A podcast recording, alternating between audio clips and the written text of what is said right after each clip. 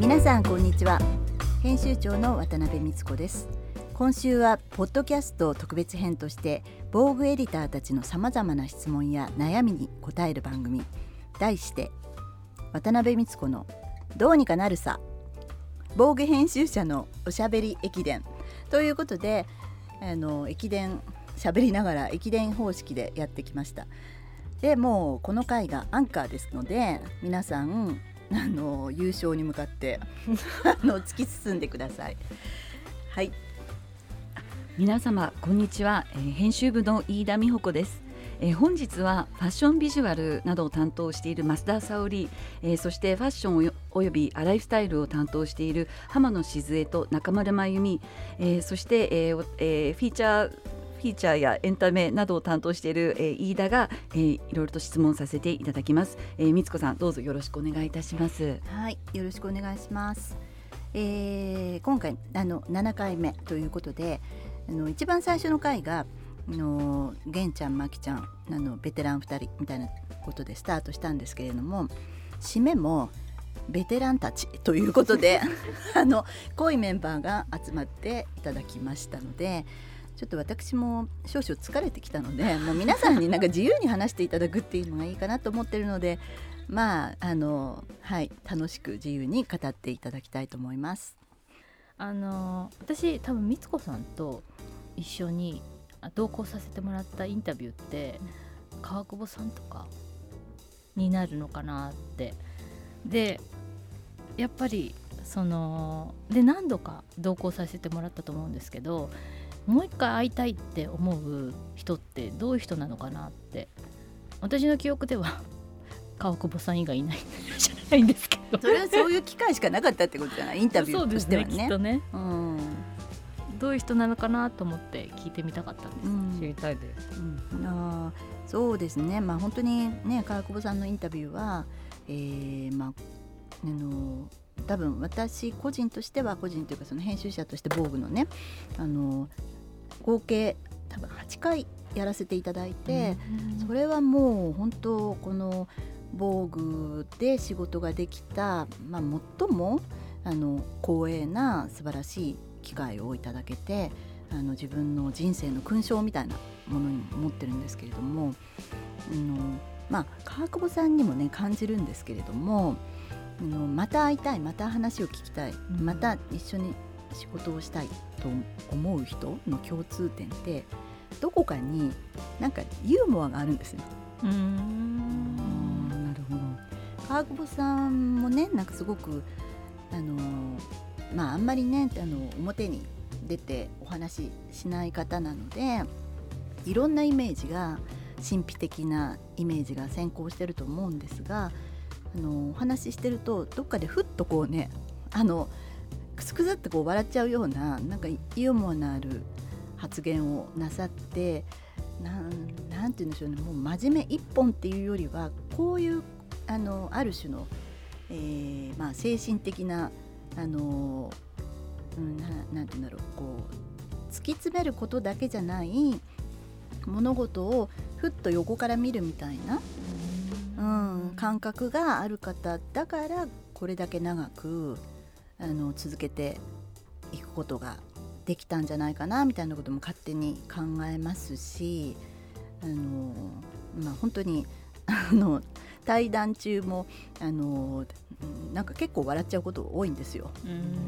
あの文章としてはかっこ笑いみたいに入ってますけどあれ実はもっと多くて爆笑レベルのもありましたよね。爆笑レベルのもあって あのあ今あの声がした中村さんがあの川久保レイのあの言葉をいかにリアルに再現するかということに長けたあのテープ起こしをしてくれてる人なんでそうなんですよ。結構重要なそう19年も勤めてるのにテープ起こしをする。それは重要な大事 大事ですよ。うん実際に川久保さんのインタビューにも同席させていただいたこともあるんですけど本当に面白くってなんかテープ起こしするだけでももうなんか笑っちゃうようなお話とかそれをなんかね楽しませようとしてお話ししてくださってる部分も少なからずありますよね、あってうんあると思います本当に。うん。あのねメール前に、うん。あのいる人々を、まあちょっとこうあの笑かしてやろうじゃないけど、うん。あの少しこうサービスサービスっていうわけじゃないんだけどなんかやっぱりねその話の流れの中で真面目の一本っていうのもなんかつまんないって思ってらっしゃるんじゃないかなっていう。うん。その場の空気とか雰囲気を盛り上げる感じ、でもすごい面白かったのはやっぱり光子さんを、まあ、毎日編集部でお会いするわけですけどやっぱりその川久保さんのインタビューになると一ジャーナリストに戻るっていうか編集長というよりはなんかこう真剣勝負だったっていうことにすごい新鮮味があって私自身は。でやっぱりすごいなって思った本気で本気だったっていうえーそんな風に見えてたんだ。他意の外。インタビュー、まあ、そんなに一緒に行かせてもらったことはないですけど他の人と話してる時とは全然顔と目つきが違って、うん。おおみたいなね、まあうん。だってテープ起こしのテープだって3本ぐらい取ってますしね。バックアップバックアップでごい。毎回あの結構インタビュー記事ってな長めのボリュームのある、あの感じになってるなと思ってたんですけど、実際のインタビューはどれぐらい長さなんだろうって気になってて、でも川久保さんは割とお話しされたことをフルで収録してることが多いですよね、うん。あのうん。雑談部分はさておき。そうですね。あのちょっとねもう少し笑える雑談みたいなのもあったりするんだけど、うん。それを省くと、うん。えーやっぱりこうインタビューの収録の仕方もどんどんスタイルが変わってきて、もう川久保さんがおっしゃったことをなるべくフルで生かそうっていうふうにあの考え方を切り替えた時があって、もうそれそれこそが意義のあることだっていうふうに思ったんですよね。うん。うん。ねだってめったにねインタビューをされない,、ねない方なので、うん。すごい貴重な。でも本当その光子さんの姿が私はとってもあの印象に残ってるんです この15年 えーそう思ってたんだ。な間ん。か、全然違いました編集長っていう感じじゃなかったよね。そうですね。まあそうかもね。一ジャーナリストとして、あの取材者あ対象者と向かい向き合ってるっていう感じがしていい話。勉強になる話ですね。でそもそすも8ごい勉強になった。回もね同じ人にインタビューして話が毎回違うお話を聞けるっていうのもすごいことだし。信頼関係がすごい、なかなかね編集長までいっていう方ってもう慣れてるじゃない現場に。だからそれをうまくこう料理するのが仕事っていう感じも私は後で見て思ってたんですけどそういう編集長っていうタイトルの人があの一ジャーナリストに戻る瞬間ってこういう時なんだって思ったのが私はその川久保さんのインタビューだったんですけど。いやまあね自分ではねそこまでこう意識は意識して変えてるわけじゃないけど、うん。まあ、そういうふうに見えてたんだなと思うとああなるほどねとはあのー思います。ななんていうかやっぱり、まあ、もちろんねうん。何度お会いしてもあの緊張するしで緊張するっていうのはなぜあのそういうふうに思うかっていうとこの貴重な機会を与えられた自分がそれを何防具編集長という枠を超えて、あのどれだけ皆さんにこう何伝えられるか、その別にもう防具の読者とか防具だからとかいうことじゃなくてそういう気持ちにやっぱり素直になるので,、でそれを、ね、こんなに貴重な機会を生かせない自分がいたとしたらそれはもう一番なんかあの、うん、仕事の中でもう残念なことっていうかなんかもう自分を責めたくなるようなことになるので、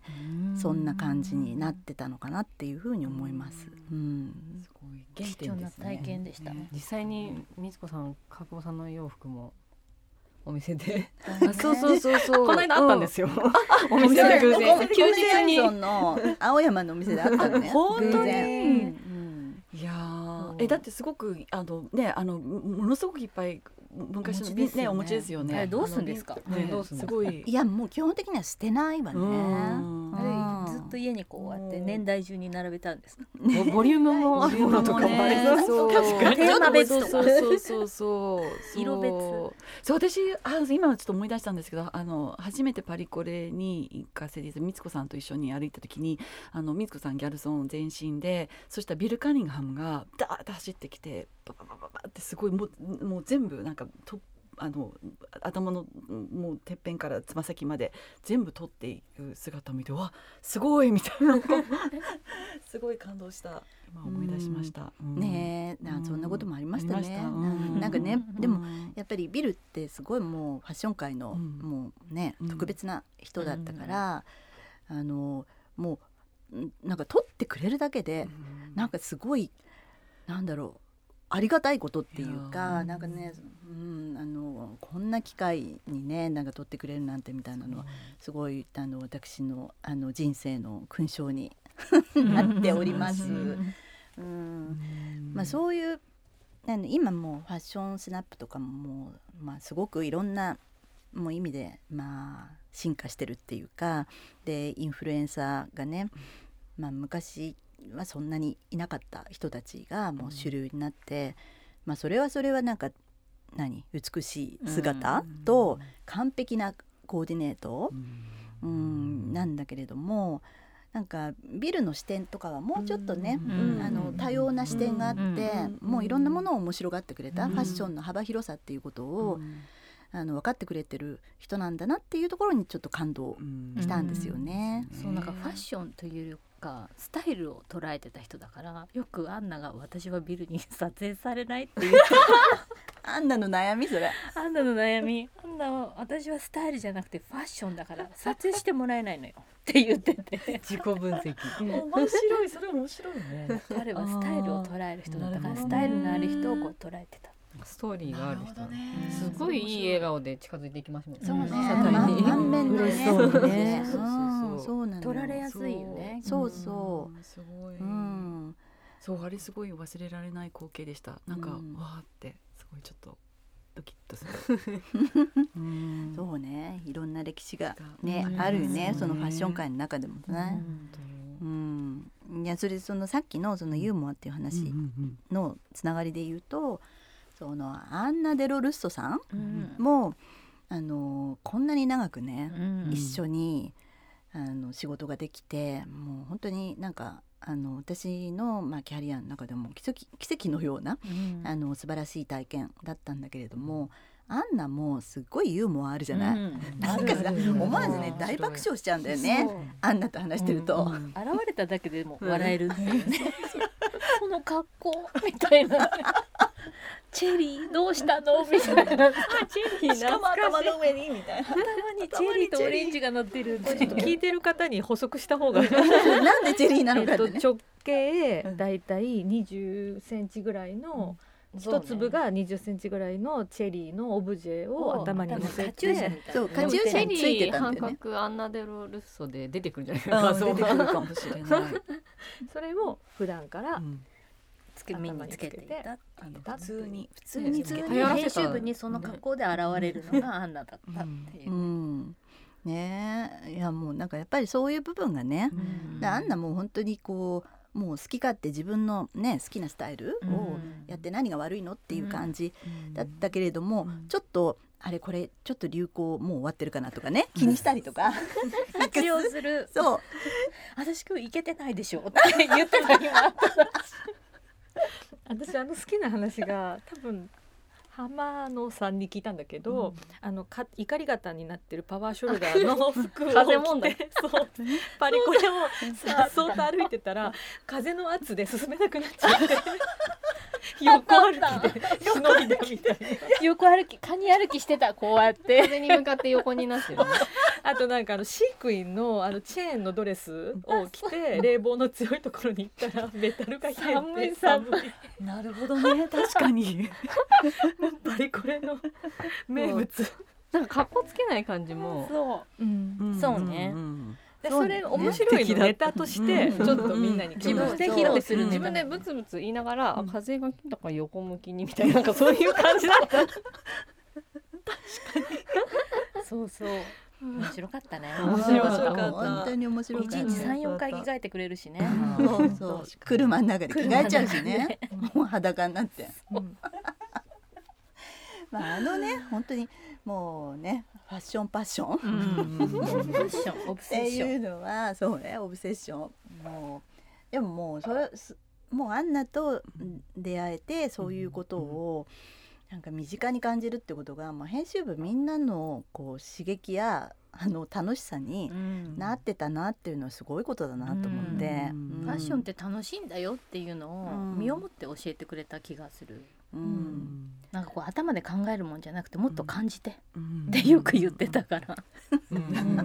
考えすぎだ。質問したさインタビューで質問したらなんかそんなのは聞くべきじゃないってそうそう。怒られたりとか質問にダメ出しが来るからね。そうそう。なんかあなたにとってなんか真面目なファッションのそうそうそうスタイル。うん。あなたのスタイルとはっていうのはなんか。私のあなたの嫌いなスタイルを聞けむしろ。あーなるほどね。なんかその読者目線にもすごいちゃんと立ってた。うんアシスタントとかもうん。可愛い服着てたら可愛いねとか、うん。そういうとこで買ったのとか、うん貸してとか。貸して。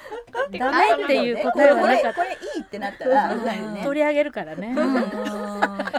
なんか静江今日はこの靴気をつけてってあんなのアシスタントに言われたことがえ何脱いだ方がいいかなみたいな。気がついてないみたいな。了承のもとに了承のもとに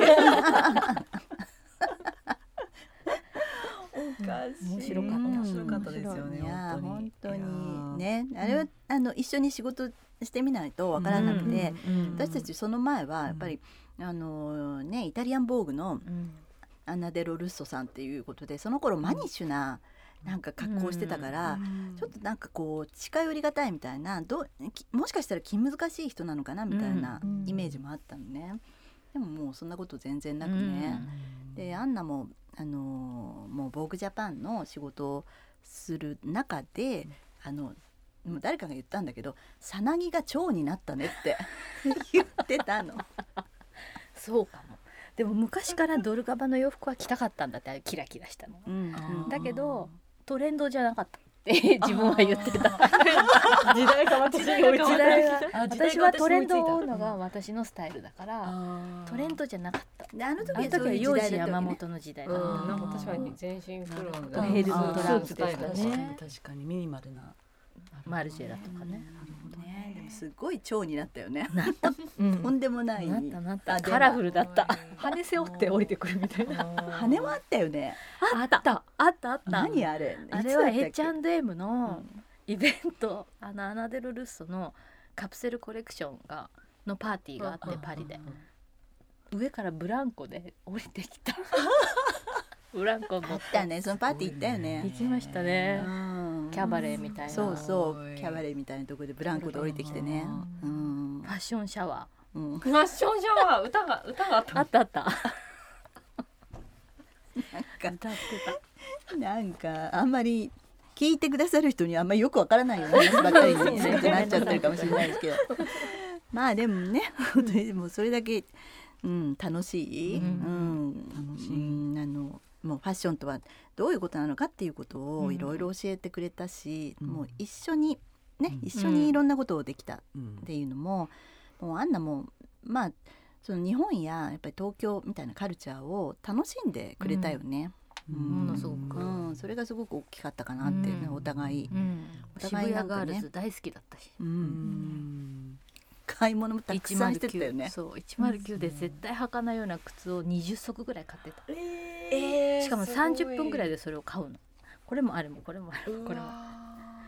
全フロも回ったし。なんか常に好奇心を持ってるあのすごいあのエネルギーがすごいと思いましたね。うん。本ファッションに対する、ね。うん、好奇当心は。に好奇心は。うん。すごい。そうよね、うん。まあちょっとなんか締めくくるようなあんなことになっちゃうけどあのまあそのねやっぱりユーモアを持ってる人ともう一度会いたいって思うのは、多分ユーモアってやっぱりどっかあの自分を客観視するうん。ところあるじゃない、うんもう自己愛だけで固まってるとうんユーモアなんて生生まれないので、その自分をちょっと引いてみるみたいなでそれをこう自分自身を少しなんでしょうねみんなと一緒に笑えるみたいなことがうん私はある種の知性だと思うんですよそれって。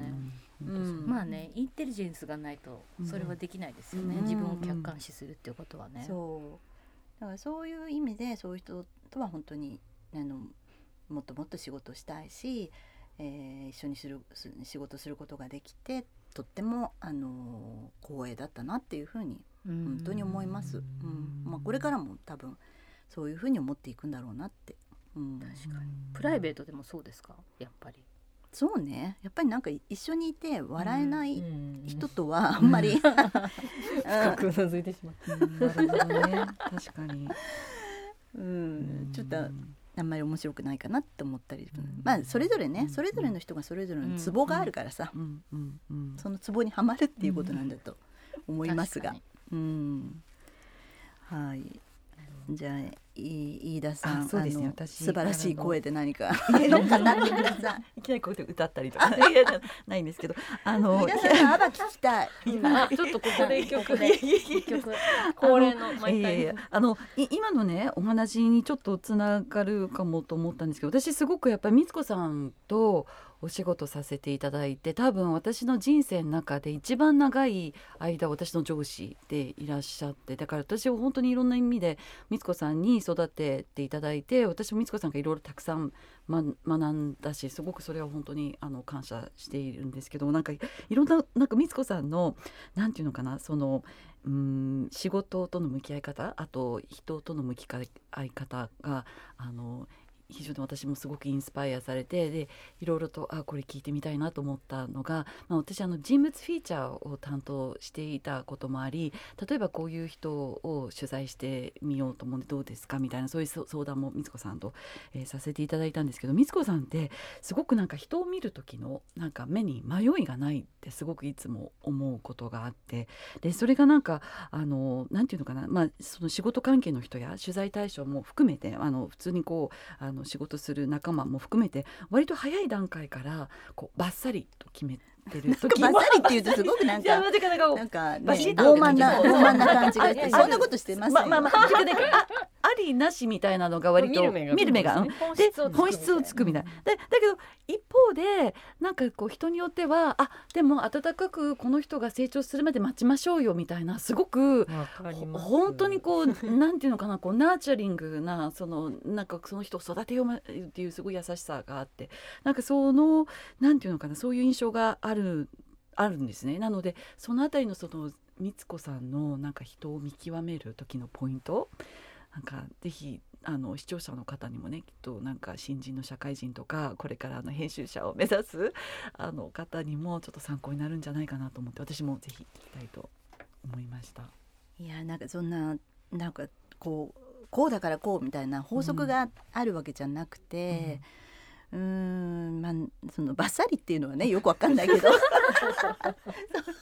の、えーまあ、それとは別にね、うーんまあなんか人をねこういうこういうふうに長くあの付き合ってる中で、えーいつも思うのは人ってやっぱりこうコインの裏表、あの誰でも両方持ってると思うんですね、うん。なんかいい方ばっかり持ってるっていう人もあのいなくて、まあ、その反対にね多分悪い方ばっかりっていうこともないんだと思うんだけれども、その、えーまあ、例えばあのすごく頑固で人の話を聞かないみたいな特性があったりするじゃない、うん。でそそのそういう人って反対にあの別な方向から見るとあの自分のあの信念とか考えたことにものすごくこう、えーそれを貫くっていう強さを持ってるって人でもあったりするわけで、そのいい面を伸ばせる人っていう人と、まあ、付き合いたいと思ったのかもね。今思ったんですけど、なるほど。うん、でいい面を伸ばしていくと、うん。あのまあ人に与えられた時間って1日24時間しかないわけだからそれって人によって変わるわけじゃないので、いい面を出す時間が長くなると悪い面は必然的にあんまり顔を出さなくなるみたいな ところがあって、ああなるほど。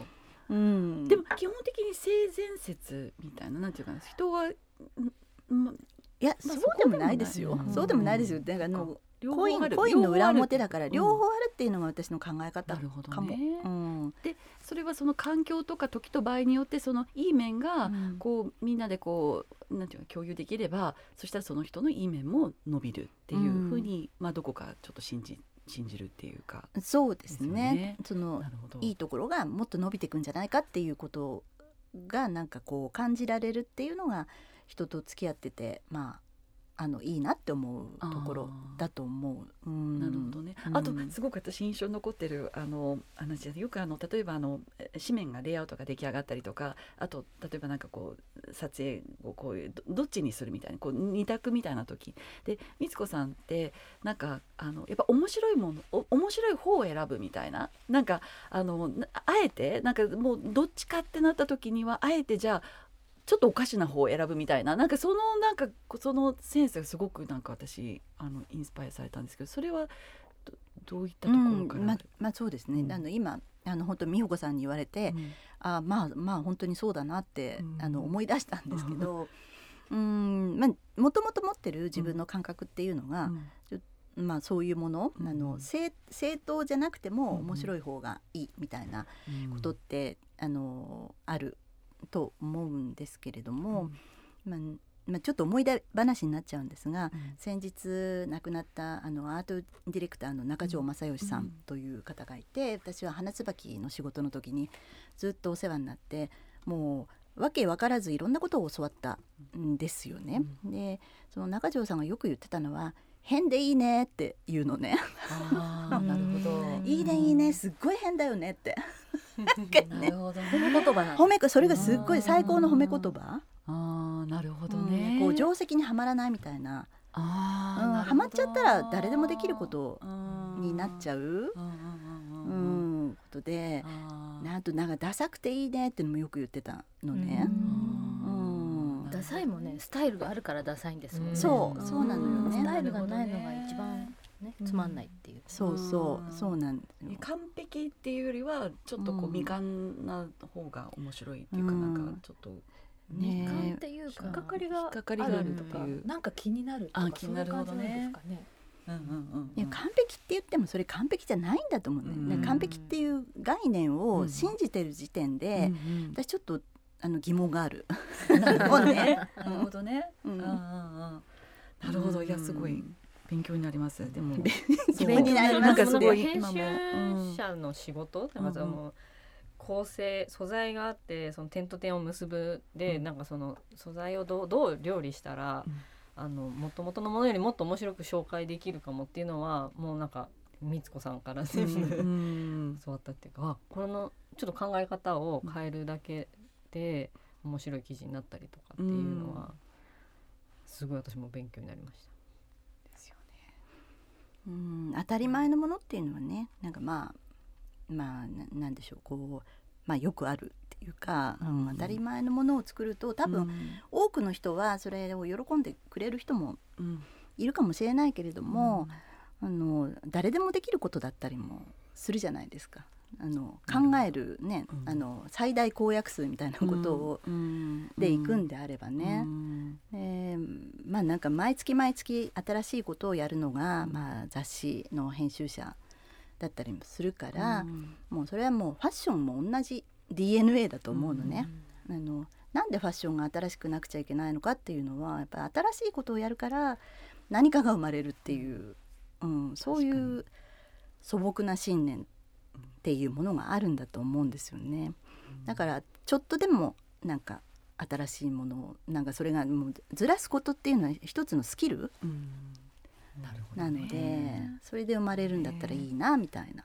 なんか今ふと思い出したんですけど、まだ私が入ってそんなに間もない頃だったような気がするんですけどクリスティ・ターリントンモデルのが来日して撮影をさせてもらえるっていう機会があってそれの担当になったんですけど光子さんにそうどうどうやってなんかインタビューと撮影しましょうかって相談してる時になんか急に何かが降りてきたのか仏像と並べるっていうのが 指令が。このポーズ覚で私そののすぐ京都のお寺になんか交渉しに行った気がする。あの土門健さんのそうね。仏像さんのの仏像の写真をと見て、ね、クリスティ・タンリントンからなんかこう同じ仏像から感じるものをなんか美津子さん感じ取ったらしくて。でもあのビジュアルすごい覚えてます。すごいインパクト強かったです、うんね、せっかく日本にね、うん彼女が来て、撮るっていうことだからなんかねアメリカで撮る撮ったりヨーロッパで撮るのとは別なものをね、なんかねやった方が面白いよねっていうことで、ね彼女の顔のノーブルさってちょっとこうユニバーサルなところあるじゃない、ううん。ん。うん彼女実際あの撮影現場でそれを伝えてもなんかこう何の迷いもなく仏像になってました。こんなポーズ取って。も美しい仏像。さすがスーパーモデルは違うね。そう。一もう。ポーズい一つで全部決まってました。何回とも。一言でわかるんだよね勘がいいあでも普通は思いつかないよね仏像にしよう。ってかにそれは、思い出しました。ねいろいろ思い出すうんね。思い出す。なんか沙織さんのワイルドな思い出とかな何？ワイルドですか？ワイル聞きたい。沙織五郎君も様々あるからさ。ド編集部のほとんどの人が参加してくれた東京の撮影？あれはワイルドだった。そうだね15周年。ね15周年。15周年。覚えてます、あれはもう全員全員体制だったね。何日間撮影してました。えーと賞味でも3日間あって一週間ぐらいは滞在してたよね撮影チーム。あれはワイルドだったね、アンナのアシスタントもみんな来てましたもんね。全員来ててで途中ででまああのカメラマンの人が あのね有名なカメラマンの人が。の人がこう1秒おきに考えを変えてそれに50何人が振り回される。っていうワイルド。ねワイルドだった。なあんなに一丸となったことはないないよね。一丸となって。もう右？右？左？左？みたいな。ね鶴が欲しい。鶴だって？みたいな。さ 明日までにこの人をあそうそうそう。してください。うこいう人が。みたいな。もうそうね。全員に指令が飛んでね。明日までにこれしろとか。うんもう今すぐ子供が欲しいとかね。そうそう村松さんの。そうそう。そうそうそう。金メダリストとか。村松さんちの子供が。たあった。来てくれたりね。うん。赤ちゃんだった。でもみんな来てくれましたようね、ん。もうあれは全員参加で。あれは一番ワイルドでしたね。そうね。思い出深いわね。うん。本当になんかネットフリックスのドラマの世界みたいなのがなねあの繰り広げられてるみたいな。あのまんまドキュメンタリーにしてほしいぐらいよね、ごかったですね。サーモン買いに行ったりとかね。あっただねね。ステーキあとラビオリね。ラビオリってあんあんなのやつチャイニーズダンプに。うんうんうんうん。ラビオリはあったラビオリそうだ。あとパイナップルジュースでしょ。フレッシュ。あフレッシュ。そうそうそこがポイント。なん前さアシスタントが20杯ぐらい買いに行くって。そう指定があるんだよね。ここのじゃないとダメみたいなね。ね。うん。いやーねファッション界ってすごくほらあのみんな興味津々じゃないですか、あのねいろんなあのドラマや映画にもなってるし、でとんでもないことが起こるところって思われてるじゃない、うん。でまあね時々やっぱりその誇張もあるからあのそこまでもでもないよと思うけどそういうこともあるよっていうのは あれでそうなのみんな体験したっていうね、もうリアルにそういうこともとんでもないことが起こる場所だよっていうことが体験できたのがそうですとってもあの素晴らしい経験でした。でもそれだからなんかねこうなんなんて言うんだろうお祭り？うん。人間の人生ってお祭りが必要じゃない、うん。ね。美穂子さん一言お願いします。お祭りに関して。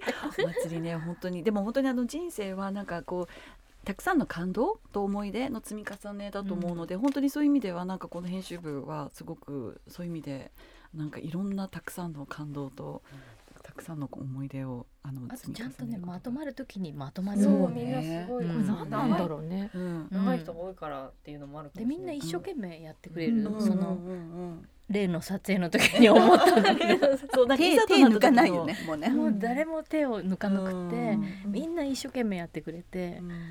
ありがたかったよね。そうですね。あれは本当にそうですね。担当2人3人とかでできるような規模の撮影じゃなかったから。で20周年がねあのモンスターガールズだったから可愛い。そうね。ああもうミラノ。ミラノでの。ミラノ。もう、ね、猫と。し失神するかと思ったあんたも。すごい高い台に頑張って登ってました盛り上がってるところで「はいスピーチ」って言われてねそうなの。みつこさんも。もう大変な仕事だなと思って。結構もうねあのあのブルガリのあのホテルブルガリホテルミラノのねね 素晴らしいもうあの庭園がある スペースで。DJ ブースがこうちょっと高台になってるブースがあってで受付にあの可愛いモンスターカフェのビ VIP ルームにあった猫をうん。再現したんですよ。あのもちろん許可を得て、でそこを通ってこうちょっと高台の DJ ブースにあの DJ がいてこれみつこさんが上がって最初そんな予定じゃなかったのよ。うん、でもね死ぬほど盛り上がってる時に、うん。いきなり音楽がパタってやんでご挨拶。みたいもうなんかみつこさん頑張れ。後ろからその気を送るしかなかった。もうしかもなんかどうやって登っていいかみたいな自分の身長ぐらいある台に登れって言われたの。それもね別に誰か担いだんですよ確か。みつこさんも、えーみんなでね、担いでもらって上に上に乗っかって、社長と一緒に、そうあのブルガリにね。ねそう社長さんとうんそうなんですよ。まあいいい思い出だけそども。れも祭りの一つ祭りですね。でもでも本当に人生には祭りが必要ですよね、うん。本当になんか、うん。あのみんながねこう集まって一丸となって、そうね、うんこのねコロナもまあまあいろんな形でね、うん。ウィズコロナって生きていくことになるかもしれないけれども、うんなんかちょっとなんでしょうね。あの祭りってちょっとこうばバカバカしかったりするじゃない、そういうのもなんかバカバカしい良さってうん。もうあると思うし、うん。それってファッションの一部うん。それを真剣に楽しむのがねそう。我々だから。そう。そうね。そう。ね。確かに。うん、確かに確かに。だってドレスアップしてねメヘアメイクわーってやってこうなんかちょっとある意味すごいあれですよね、うん。なんか別人シュ格に。シュール、何やってるんだろうって思わないっていう。思わないっていう。全力で。楽しい。自問しちゃいけないそう。そうね本当に。いやでも本当にコロナでなんかこうドレスアップする機会がすごく減っちゃってなんかちょっとね寂しかったですよね。ドレスアップの仕方が分かんないかも。あ そう私もなんか、いや本当になんか、うなんかね、うんハイハイヒール履くと肉離れするみたいな感じだもんね。うん、でも中村さんそういう中でもハイヒール履いてるよね。履いてるなんでなんで履いてんの？そうこれこれ使えるかわかんないんですけど整体にコロナになってから行ったら、やっぱり内転筋が著しく衰えてるって言われたんですよ。ハイヒール履かなくなったから。なるほどなるほど。それでねもう一回履くようになったんです内転筋を取られるとこうガニ股になってくるうん大きっぽくなるしやっぱりちょっと皮膚もたるむみたいなまあちょっとこの話いらない。いらない。いらない。ビューティーの話をいやでもでも結構なんか参考になる参考になると思う。今みつこさんお茶飲んでて聞いてなかっうんうんえでも、うん、まあ何？あのそのために履いてんの？そうです。維持しようとそう思って一、ね。回ハイヒール履かなくなるともう一回履くの大変じゃないですか、うん。あの私出産した時に、うん。もう一回ハイヒール履くのに1年ぐらいかかっちゃったんで、なるほど。なのでちょっと履いておこうかなと思ってなるほどね。やっておりますあとはもうハイヒール用に裾全部切っちゃったりしてたんでスニーカーだと裾のバ丈がが合わない。ね合わないんだよね。そう。わかる。スピンオフああとあの浜野さんもねなんか今こうずっとこの祭りのお話をしてる中でうん。うんうんその中でさらになんか編集長として一番楽しかったことはっていう質問。ちょっとき個人的にもき、なんかみつこさんだったらなんて答えるんだろうって思って聞いてみたかったっていうのと皆さんのミーハー心を代表してこの質問を、えー、でもなんか今なんかあのね結構無駄話っぽく あの思い出話をしてるようなことがあの、うん、楽しかったなっていうの思いますね。あのそれは本当にあのなんていうのかな、まあ、編集長ってさ なんかそういうこう祭りの場でも「はいスピーチ」とかさうんうん。なんかさせられるじゃない？なんかもうこのままたうだただ楽しんで踊って終わりたいっていう時に音楽止められて、えーみたいなね。継がれてはいどうぞみたいな。ことになるのは、まあ、ちょっとやっぱりあのなん大変だなっていうかもう最後まで気が抜けない、うん、ただただ楽しむっていうこともなんかできたらあの、うん、気軽にねあのいいのになみたいなことも思ったけれども、まあ一応ね祭りの主催者としてね、あのみんなが楽しんでくれているのを見るのが、うん、やっぱり嬉しかったかなと思う、もうなんかねイタリア人もイギリス人もフランス人もなんか私たちのパーティーで楽しんでるぞみたいな、うん。なんか、うん、もうそういう、う本ん、当千人ぐらいいましたよね。もうもうぐっちゃぐちゃだって。私受付でなんか若干ボディーガード的な受付であいたんですけど、ね。そう。すごかったですよ人のあの集まり具合が。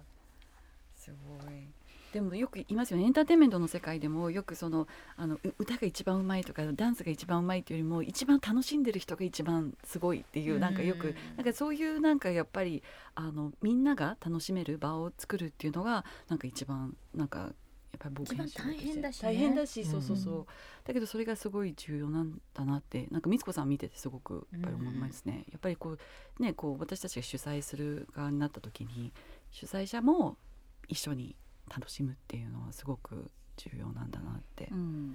うん。そうね、うん。でまあ編集部のね子たちも本当にもういろんな、うん。あのアニバーサリーあのイヤーのパーティーとかもいろいろあって、うん。あの本当にいろいろ完璧にやってくれるんだけどでも基本的には一人一人うん。もうあの何お迎えする側みたいなかしこまってなくて、まあ、シャンパン飲んじゃうとか、なんかいろいろ楽しんでうるん。姿を見るのが、やうん。っぱり嬉しかったですね。そうそう、うん。もう思いっきりおしゃれしようっていう、うん。ね。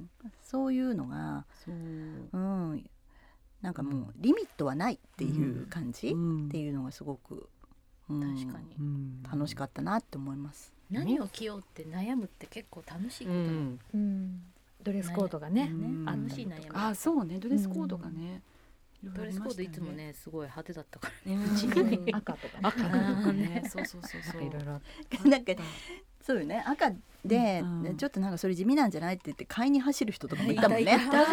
ばっかりの何のパーティーだったかな。なんかこれを着ようと思うって言ったらそれダメ出しされて光子さんに。この上はランバンのあのエルバス時代のランバンのなんか上は派手だったんですけど下にあのちょっとデニムぐらいしかないんでデニム合わせようと思いますって言ったらそんなんじゃダメみたいな。って言ってなんか買いにそれも買いに走った気がするすぐに。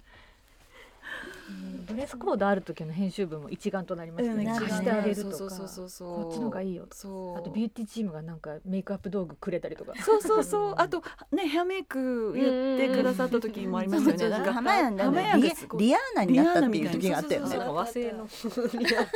あったあった。すごいあれもなんか見てて楽しかった。みんながなんかこう変身していく。10周年パーティーじゃない、うん。そうそうそう。その時のパンツをダメ出しされたの。あ そうなんだ。上がショッキングピンクでそうそね、多分リアーナはそういうんじゃない？みたいな。そうデニムじゃないって。はい。そうだね。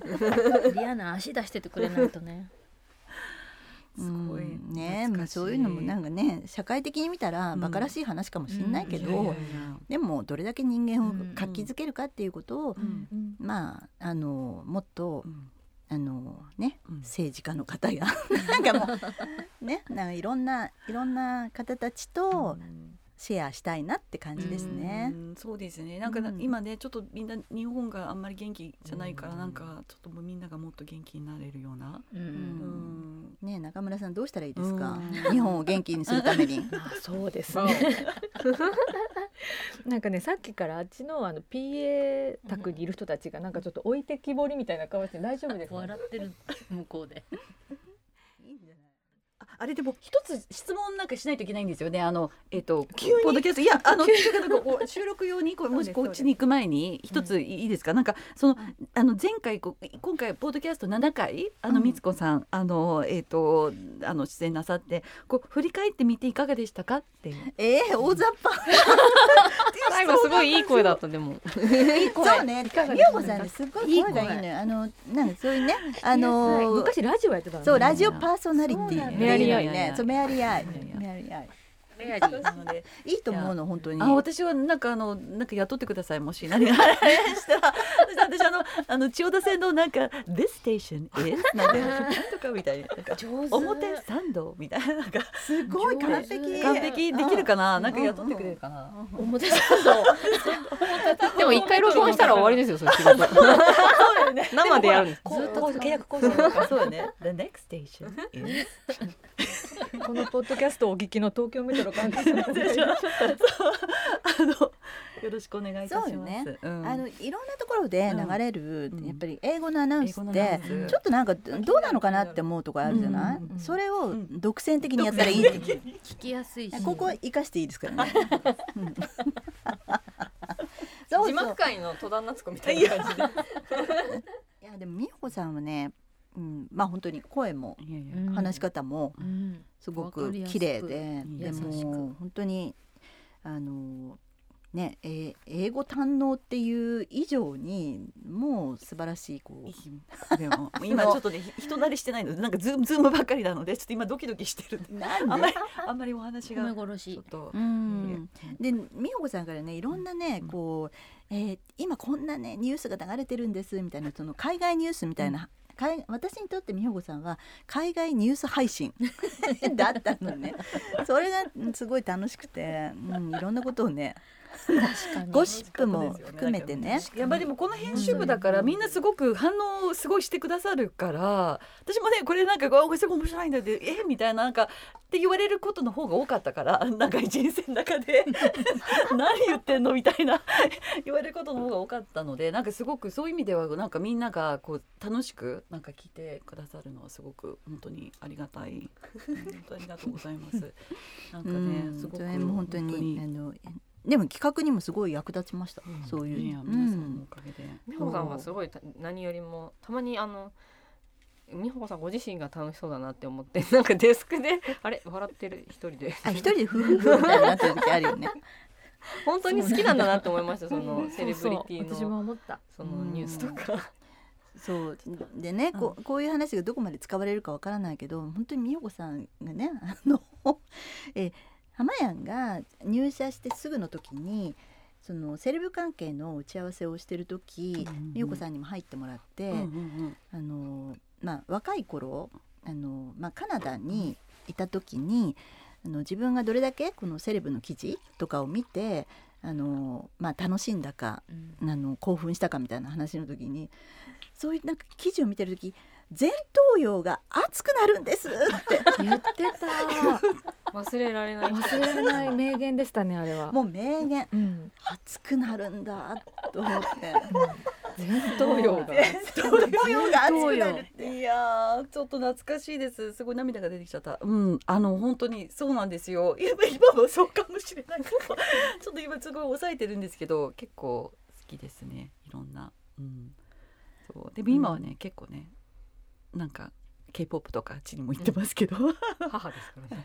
うん。ハリウッドさんの皆さんね。んでもすごい本当にあのなんかこういうこともたくさんねあの取材させていただいたのも本当にみつこさんの編集部だったからで皆さんのご理解と。いやいやもうなんか褒め殺しみたいなのはね本当に。なんですけど。でもやっぱり本当光子さんだったからこんだけいろいろできたっていうのはある。そうそうそうあるあるある。うん。うん野放しにされて。とかもすごいささっきの野放しじゃないんですけどね人を見る目があるっていうのとつながると思うんですけど企画もなんかこの、こいつにはこれだえいみたいな。なんかこう企画の振られ方とかも、そうそう。ドキドキしながらドキドキしながら。でも迷子をなんかそう。楽しみに。そうそうそう。であえてなんか違うジャンルの人に違うジャンルのものを振ってでそこでまたあ新しいこのなんかケミストリーというかなんかこううんねあのなんか新しいものが生み出されるっていうそのワクワク感がなんか常に私たちも結構ありました。なんか作ってる側もあとなんかこう一読者としてもなんかあどういうふうになるんだろうっていつも思ってましたね。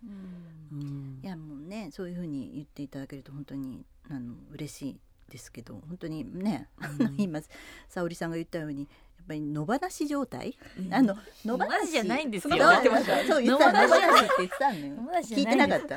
あと枠組みのある中の野放しね。でもどこまでねうん。野放しにできるかっていうのは、まあ、ある面度胸の問題で、のちょっとこれすごくきっちり真面目な方はねもっとあのうん真面目にこう枠をはみ出さないように考えるっていうのも本当にそれもやり方だと思うんですよね。そうすると違うこうもっときっちりしたものができると思うんですけれども私はこの野放しの中で あのできる楽しいものの方があの自分も楽しいなと思ったからっていううん、こと。楽しかった。楽しかった。楽しかっなんかた。過去形にしないで。ちょっと。今ちょっと NG じゃないね。最後の動画ね、うもうね、ん。うん、いやもうこれからねもう皆さんこのこの経験をもとに、うん、まあね。人生は続きますから。楽しく生きましょうよ。続きどうにかなるさで。うんそうそうそうどうにかなるさどうにかなります？あすごいそれいいですねそのキャッチ今日聞きましたけそう私も私もすごいすごい。すごい本当にみつこさん本当にありがとうございました。ありがとうございました楽しかったです。ありがとうございました。急すぎない。